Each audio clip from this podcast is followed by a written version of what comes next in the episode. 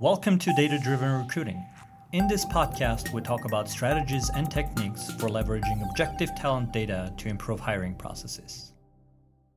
Okay, welcome back to Data Driven Recruiting. My name is Sophia, and I'm joined by my co host Tigran Sloyan. Hello. Hello, excited to talk about test design today. Yeah, so today's topic is test design and why it matters. Yeah. Yeah, well, first of all, what is test design? When you say test design, what does that actually mean? Exactly. That's the question we got to start with. So, what is test design? Uh, I think there is a lot of misconception around uh, assessments in the market right now, right? So, like the misconception begins with all you need is an assessment tool.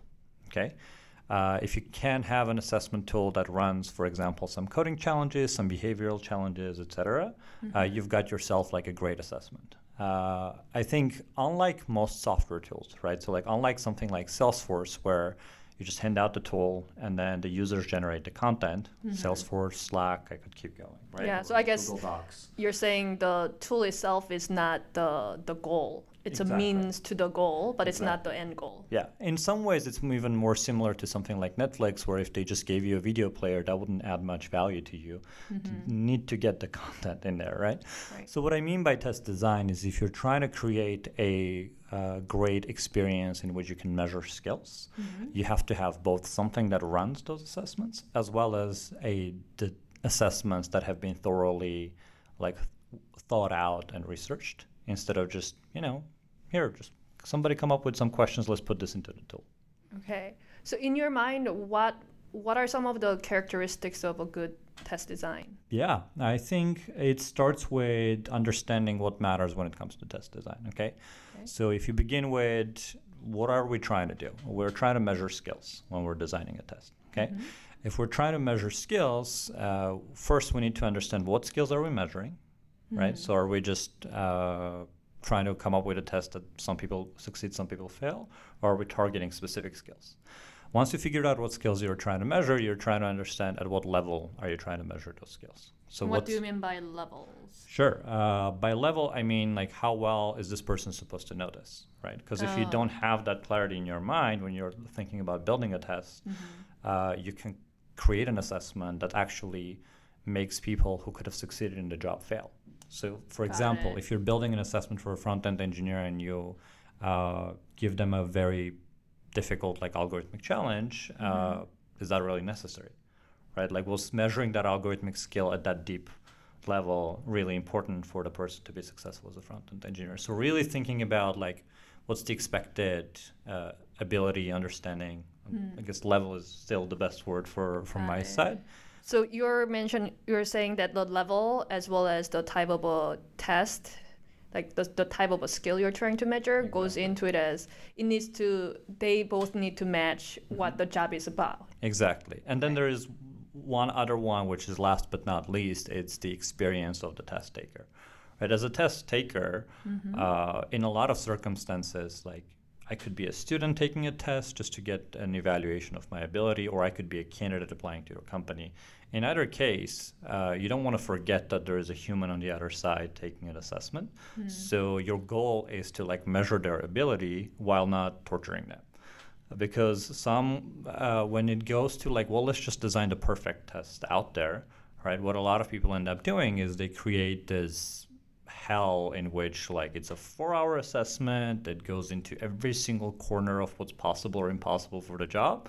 Yeah. and then whoever is taking it is like oh my god what's happening? Like i have a life outside of taking your tests. Okay. So like just keeping in mind that it really has to be confined in terms of like uh, and what we've seen in the market is that like if once it goes over an hour like once mm-hmm. you design an assessment that's longer than an hour you start seeing people seriously turned off by like having to do it I see. So like step back and look at it from the test taker's point of view. Exactly. Is this uh, something that actually needs to be measured, right. and also can we be yeah, more concise and to the point? Exactly. Okay. Well, what happens when you have a bad test design and you send out the assessment? What what what can happen? What are some consequences? Yeah, of course. Uh, multiple things. One is uh, false negatives, right? Which is like Uh, you employ assessments in most cases, and what we advocate for people to employ assessments is to go beyond resumes, to truly start measuring people and valuing people for what they can do and not what their resume says. Right. With a poorly designed assessment, you can achieve the opposite, where you start filtering people out who could have been a fit for the job, who could have been qualified, but mm-hmm. because your assessment was designed to measure the wrong skills Right. or to measure those skills at the wrong level, mm-hmm. you could ultimately end up failing them for no reason. And that defeats the whole purpose of like why you even got into doing it. Right.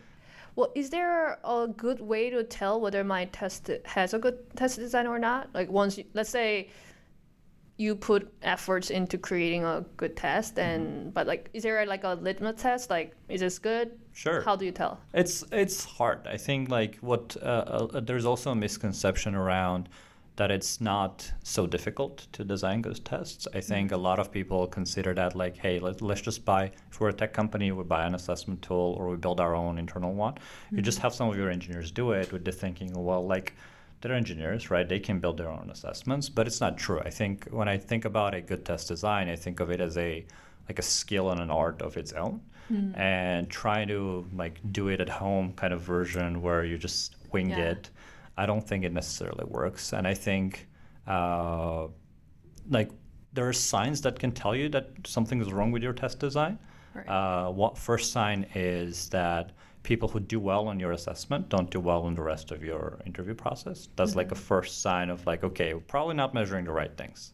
Right. And then that's sh- it's also probably a good indication mm-hmm. that maybe you're, you know, uh, rejecting some people who could have actually been qualified for the job. So like as Right. soon as you see a mismatch between the signal that you get from an assessment and the signal that you get either on the job or the rest of the process, you know something is going wrong. Yeah. And the other sign could be that uh, people are rejecting to take your assessment or expressing frustration either on Glassdoor or in other places, saying that like, hey, wait, uh, these people gave me a four-hour assessment and then I got rejected and I don't even know why. Happens a lot. Yeah. Okay. Well, well, I guess for the the listeners, like, what's the bottom line here for today? Sure. I think the bottom line is that uh, test design is key, right? If you're thinking about assessments, if you're thinking about any kind of assessments, especially technical assessments, you have to keep in mind that unless your assessments are designed very well, that you know project is going to fail. And when it comes to test design, there's three key important factors. It's what skills are you measuring? Mm-hmm. At what depth are you trying to measure them? And how do you make sure that this whole thing is wrapped into a great candidate experience when the test is actually delivered? Great. Well, thanks for the insights and thanks for tuning in. We'll see you next week.